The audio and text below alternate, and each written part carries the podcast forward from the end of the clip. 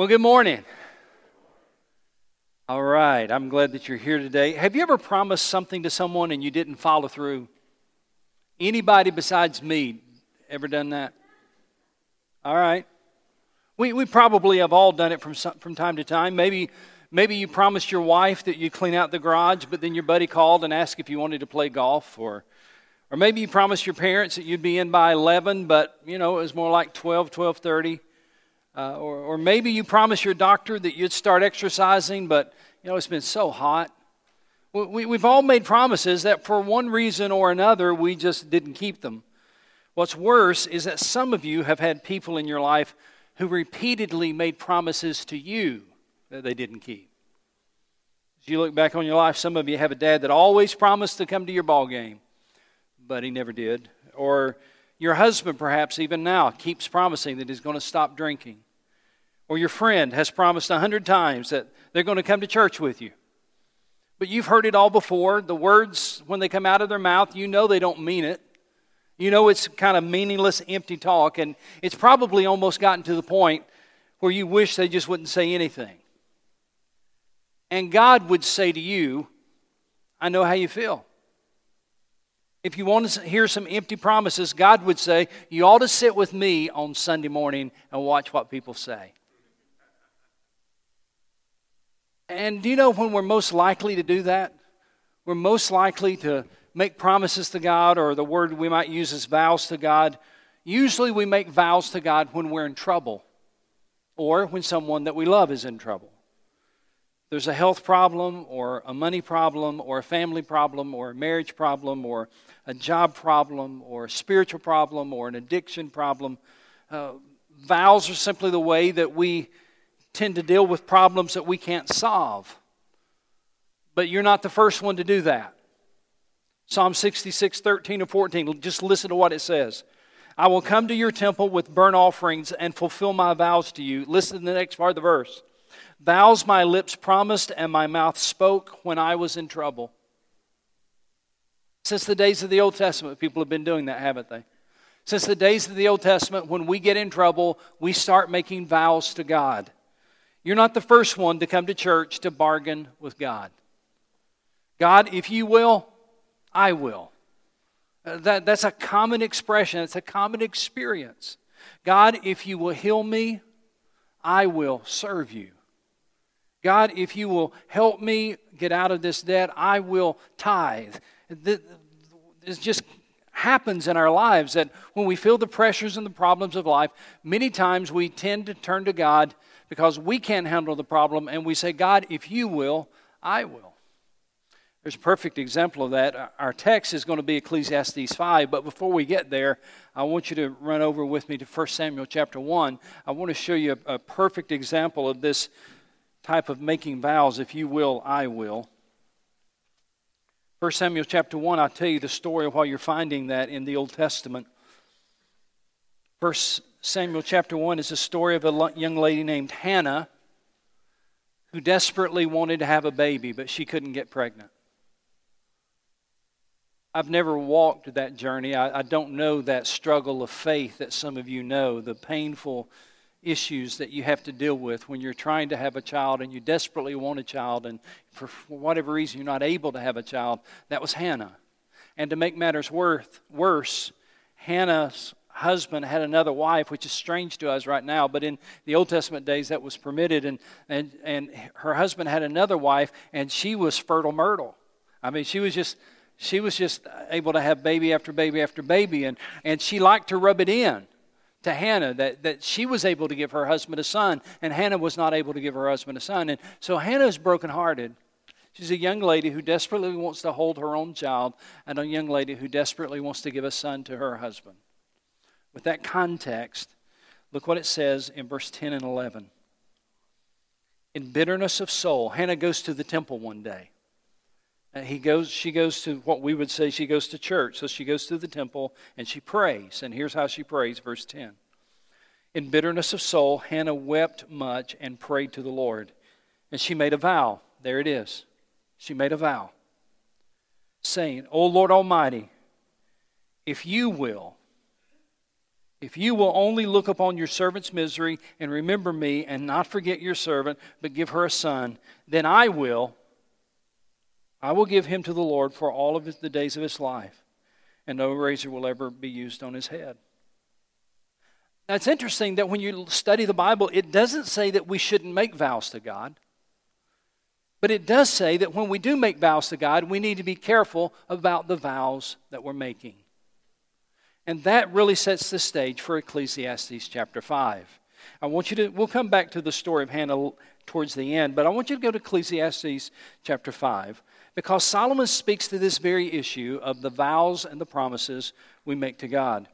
It's interesting that in the first four chapters of this book, Solomon tells us his story of trying to find purpose and happiness and meaning in life. And if you've ever, or if you've been with us for the last few weeks, you remember some of those things that he tried to find satisfaction and purpose and meaning in life. And he was always grabbing for it, but he never could get it. It, it was just meaningless, he said. That was his conclusion. Everything is meaningless. That's the first four chapters. In chapter 5, it really begins a transition where in chapter 5, he's not just talking about the emptiness of our lives. In chapter 5, he's talking about the emptiness of our worship. Chapter 5, he makes the discovery that even worship, even going to the temple, even that can be meaningless if we're not careful. Uh, again, if you look at the whole context in the first four chapters of Ecclesiastes, God is rarely mentioned. Now, he is mentioned, but, but he's not mentioned a lot in the first four chapters. But when you look at chapter 5, God is mentioned six times in the first seven verses. So there's a clear transition occurring in chapter 5. And I want you to notice how this chapter begins. Guard your steps when you go to the house of God. That's how it begins. Guard your steps. Be careful how you approach the house of God. Then I want you to notice how the passage ends in verse 7. Much dreaming and many words are meaningless. Therefore, stand in awe of God. As I was studying this text, I recognized that those two verses really serve as brackets for the rest of the text. Guard your step as you go to the house of God and stand in awe of God are saying essentially the same thing, though they're emphasizing different things, but they're both talking about the seriousness of our worship.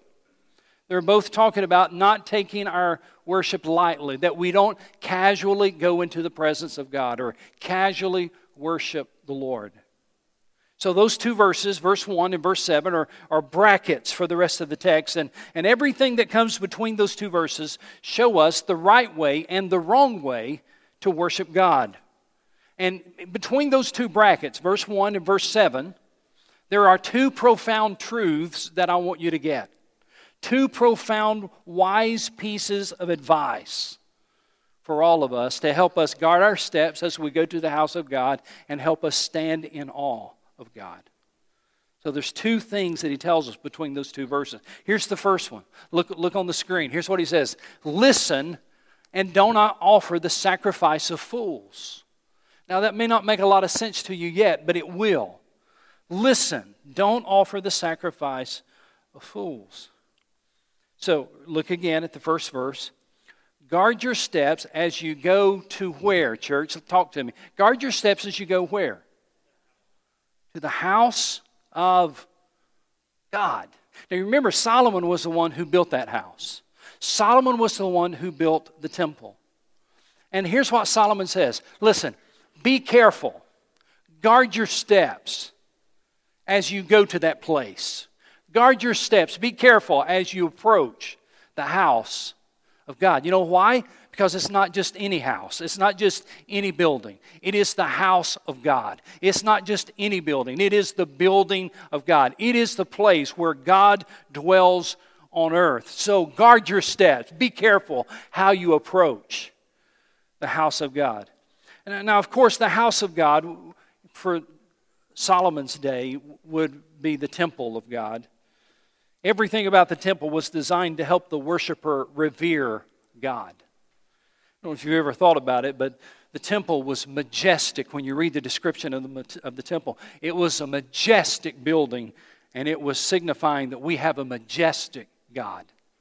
The temple was also, at least the very front of the temple, was very tall 207, uh, 207 feet tall, about 20 stories tall. So as you entered uh, the temple court area and walked toward the front of the temple, you were faced, with, you looked up and saw this huge 20 story tall face of the temple to remind you of how big God is and how small you are.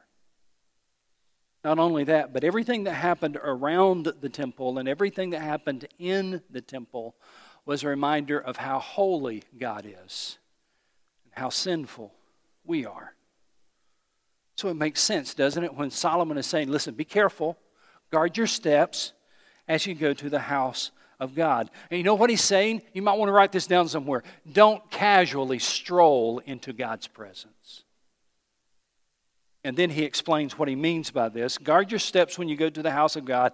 And here's the explanation Go near to what, church?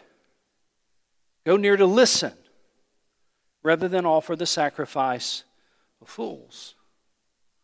Solomon said, Here's what I mean by guarding your steps. When you go there, go near to listen rather than offering what he calls the sacrifice of fools. Now, that's an interesting phrase. We don't usually go around talking about the sacrifice of fools. So, what in the world does it mean? I think if you read verses 2 and 3, you'll understand this, what sacrifice of fools really is. Verse 2 Do not be quick with your mouth, do not be hasty in your heart to utter anything before God. God is in heaven and you are on earth, so let your words be few. Now, now, when he's saying God's in heaven, you're on earth, I don't think he's talking about the distance between you and God. I think he's talking about the difference between you and God. God's in heaven. You're on earth. He's, he is eternal. You're not. So he's talking about the difference. And then he says, verse 3 As a dream comes when there are many cares, so the speech of a fool when there are many words you put those two verses together, it seems like that he's talking about the, the many words that we can often offer God when we come into his presence, the meaningless words that come out of our mouth, the pious talk that is simply empty promises, telling God what we think he wants to hear. Solomon says that's those that offer the sacrifice of fools that's what they're doing. They're just yapping. Well, look up here. They're just yapping, yapping, yapping, yapping, trying to impress God with everything that they're saying. And you know what Solomon calls it? He calls it the sacrifice of fools. Then he says something very, very interesting. He, he basically says they don't even realize they're doing wrong. Look how he describes it. Verse 1 Guard your steps when you go to the house of God. Go near to listen rather than offer the sacrifice of fools who do not know that they do wrong. Lisa and I went on a hike a couple of months ago, and it, it was like a two mile hike. It was not an easy hike, nor was it a difficult hike. It was kind of a moderate hike. And you go up and around the mountain and back down the mountain around and everything. And um, so we were coming back down on the other side, and, and we got behind this family. Let me describe the scene to you. That first of all, there was the husband. He was walking with a little white dog and just just enjoying the trail. Behind him was his wife and three boys. She's trying to keep him on the trail. She's trying to keep him out of the poison ivy. She's telling him to get off that rock. She said, "Stop throwing the stick." She she was wrestling with them all the way the two miles down that trail. She was wrestling with them the whole way, and he's got the little white dog. So we get we get to the end of the trail. We get to the end of the trail, and if you go right, it goes down to the parking lot. If you go left, it goes to another trail. I promise you, this is what he said. He didn't even look back. He just kind of turned his head like this. Hey, hon, there's another trail that goes this way. You want to go on that trail? She said, Nope. you didn't have to be a marriage counselor to understand what was happening, right? And then my sweet wife, as we walked by and got out of earshot, she said, Typical man, clueless. And I laughed like you did, and then I, st- I literally stopped and thought, wait a minute, I'm a man. Solomon, I'm going to get in trouble for saying that, I'm telling you right now. Solomon is saying in this text, you don't have to be a man to be clueless. We're all clueless. We think that when we come into the house of God, we've got to say something.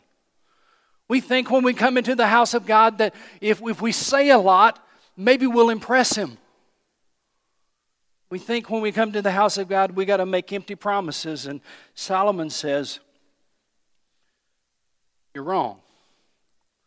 It doesn't even, we're clueless. It doesn't even enter our mind that maybe God wants to speak to us more than He wants us to speak to Him. Ever thought about that? Maybe when you come to church, God wants to speak to you more than He wants you to speak to Him. With that context in mind, look at verse 2 and 3 again. Do not be quick with your mouth, do not be hasty in your heart to utter anything before God. God is in heaven and you are on earth, so let your words be few.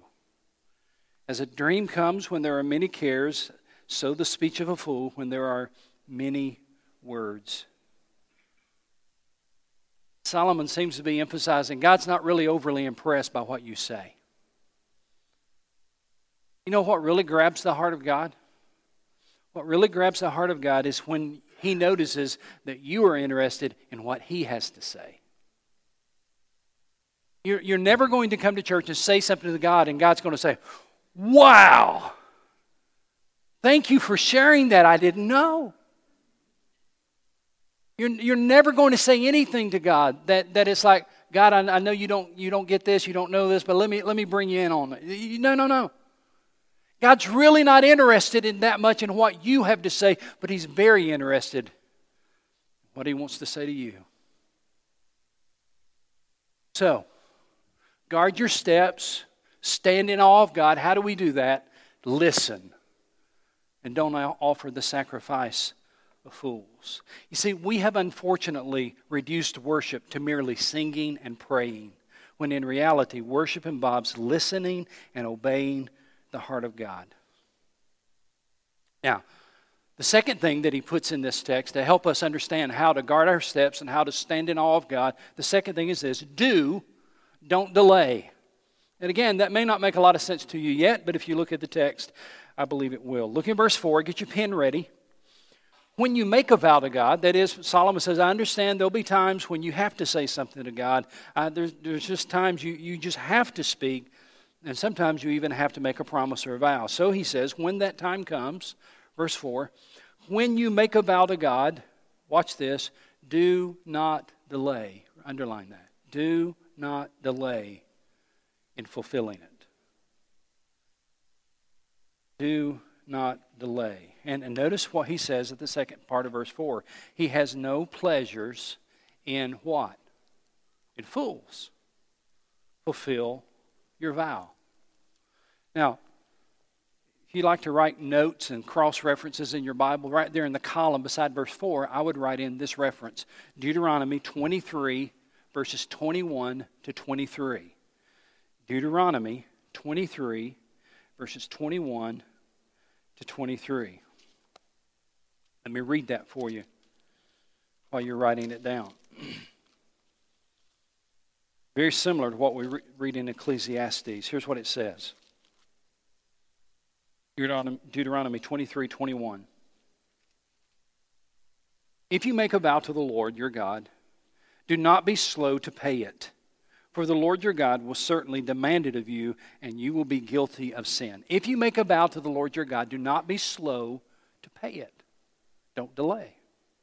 Then he says, verse 22, But if you refrain from making a vow, you will not be guilty. Verse 23, Whatever your lips utter, you must be sure to do, because you made your vow freely to the Lord, to the Lord your God, with your own mouth. Me read verse 23 again. Whatever your lips utter, you must be sure to do because you made your vow freely to the Lord your God with your own mouth. The writer in uh, Deuteronomy, Moses, and the writer of Ecclesiastes, Solomon, both understood the tendency that we have to say things to God that we really don't mean, to make promises to God that we really don't intend to keep. So, why do we do that? Why do we lie to God? Well, usually we make vows to God to gain God's favor. The idea is that if I make a promise to God, then He'll somehow be obligated to me. Or to put it this way, we think that if we do what God wants, then He'll do what we want. And so we promise, we make a vow that we'll do what God wants, so He'll do what we want. Even today, during crisis, people often make vows and promises like that all the time. God, if you will come through for me, then I promise I'm going to do this in return. If, if you'll heal me of cancer, I'll get, I'll uh, serve you for the rest of my life. If you'll give me a job, if you'll give me a spouse, if you'll get my children out of a jam, I will fill in the blank. The danger, the danger is this. The danger is not in the vow. The danger is that once the problem is gone, usually so is the promise. We forget about it. but now, you know that I, as well as I do, that sometimes vows and promises do not come in times of crisis, they come in times of inspiration. Yes, they do come in times of crisis, but lots of times vows come in moments of enthusiasm and inspiration.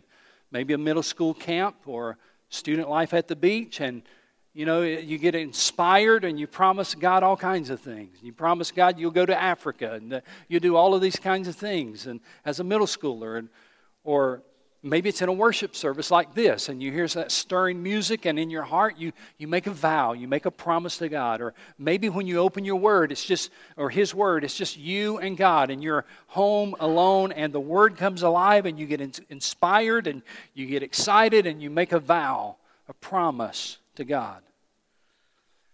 Now, here's the problem I found. Maybe you can agree with this. The problem is that it's much easier to make a vow than it is to keep it. Anybody else live there? Now, let me, without trying to insult you, let me bring you back to Ecclesiastes 5 and tell you what God says about that. Verse 4 When you make a vow to God, do not delay in fulfilling it. He has no pleasures in fools. And the word fools, I, looked it up. It, the Hebrew word there literally has the idea of arrogance. He has no pleasure in people who are so arrogant that they think they can fool God. They're so arrogant, they think that they can say something to God, promise God something, but they don't have to fulfill it. That's arrogance to think that you can speak to Almighty God and you can promise God something and then you can walk away without ever doing what you promised. It's arrogant to think you can make a vow to God that you don't plan on keeping. And so Solomon says in verse 5, he reaches this conclusion it's better not to vow than to make a vow and not fulfill it. And then he gives us an example in verse 6. In verse 6, he gives us an example of someone who goes to the temple and they probably make a financial commitment. And then they didn't fulfill that financial commitment. So, guess what they were doing that day? A, a, temple official would come to your house and say, Well, you promised to give X number of dollars to the temple, but you haven't fulfilled that. Give it over. Look how they respond, verse 6. Do not let your mouth lead you into sin. And do not protest to the temple or to the temple messenger, my vow was a mistake. Solomon said, Listen, God, you, you can't say, Listen, I, I, I you know, I just kind of got caught up in the moment. I didn't mean to write so many zeros on that card. I mean, my vow was a mistake. Look what he says. Why should God be angry at what you say and destroy the work of your hands? And then he says, much dreaming and many words are what, church? Yeah. Your worship can be just as meaningless as your life. If you're saying things to God that you don't mean, and you're making promises to God that you don't keep. Here's the bottom line look on the screen. Worship is just as meaningless as the rest of life unless you're willing to listen to what God says and do what you say. Now, do you remember the story of Hannah? We started this, the sermon talking about Hannah. Can I go back to that story for a moment and tell you kind of the rest of the story? Hannah, after she prayed and poured out her heart to God and made this, this vow God, if you will, I will. Hannah went home from the temple, and the Bible says in chapter 1 that Hannah actually got pregnant. She had a little boy. She named him Samuel. And she loved that boy. She was so grateful to God for him. This was the boy she had prayed for. She finally was a mother. She finally had a son she could present to her husband. Joy filled her heart as she watched Samuel grow. Bible says also in chapter 1 that when he was probably about three, because it says in the text when he was weaned, and in the Old Testament days that was around the, the age of three, Hannah knew she had a decision to make. Now, kids at age three are just adorable, aren't they? Lisa and I are getting ready as soon as service is over. We're going to drive to Columbia and pick up the world's greatest grandbaby. We're meeting halfway. We want to bring her home for a few days. And she's two and a half, so she's about this age. And she's just adorable. She really is. She's just so much fun and so cute. She's just adorable. And I bet Hannah, I bet Samuel was too. Imagine what it was like for Hannah to pick up Samuel? Carry him to Jerusalem? Look up at that temple where she had prayed? Walk inside? Look at his smiling little face? Kiss him and hug him? And hand him to Eli? then walk away. And I, I'm guessing, but I'm pretty sure this probably happened. More than likely, a friend or a family member, probably several people, said, Hannah, why did you do that? You don't have to do that. Why would you do that? And her response would have been this because I told God I would.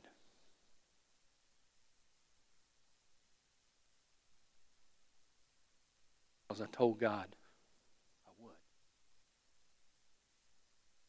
Because I want to. Not because it feels good. My heart is breaking. Oh God I would. He is dedicated to the Lord for the rest of his life. And once a year, she would go back to the temple and see her little boy.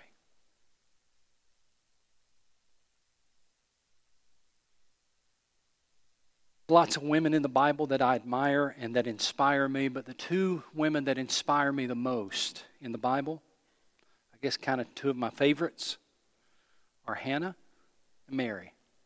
Hannah in the Old Testament, Mary in the New Testament. And they inspire me because of their faith in the Lord and their walk with the Lord. Such strong faith and such a, such a real walk with the Lord. Mary, for example, had such a strong faith and such a walk with the Lord that God gave her his son. Hannah had such a strong faith in God and such a walk with the Lord that she gave God her son.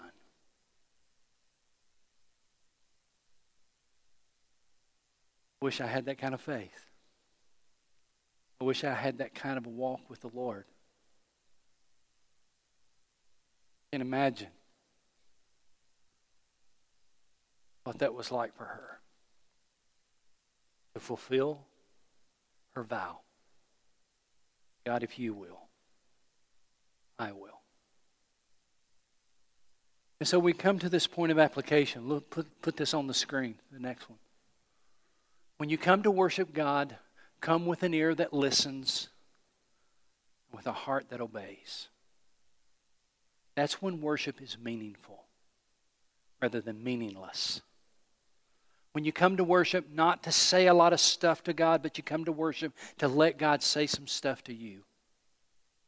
When you come to worship with a heart that is ready to obey, rather than a mouth that's ready to say a lot of stuff that you really don't mean.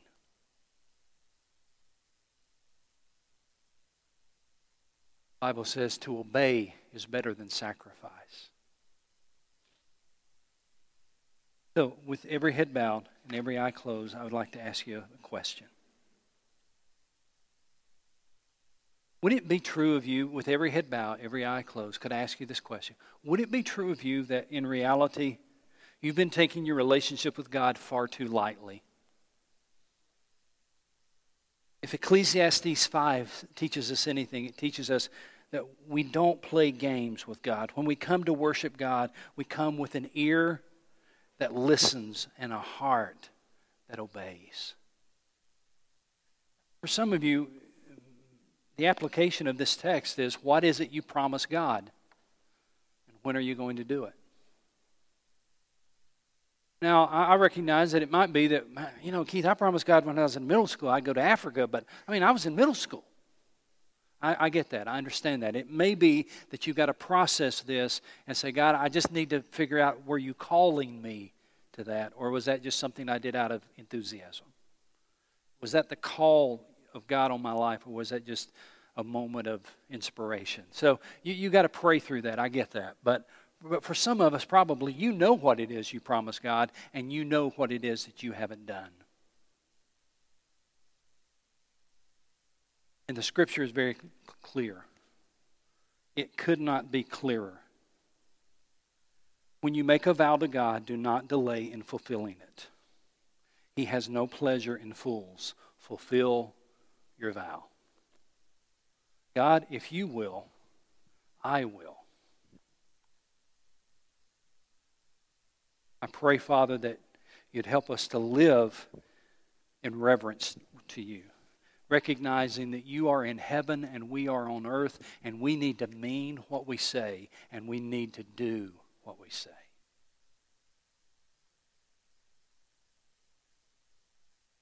And we take our relationship with you seriously rather than casually. And may our heart be ready to obey your word. I pray in Jesus' name.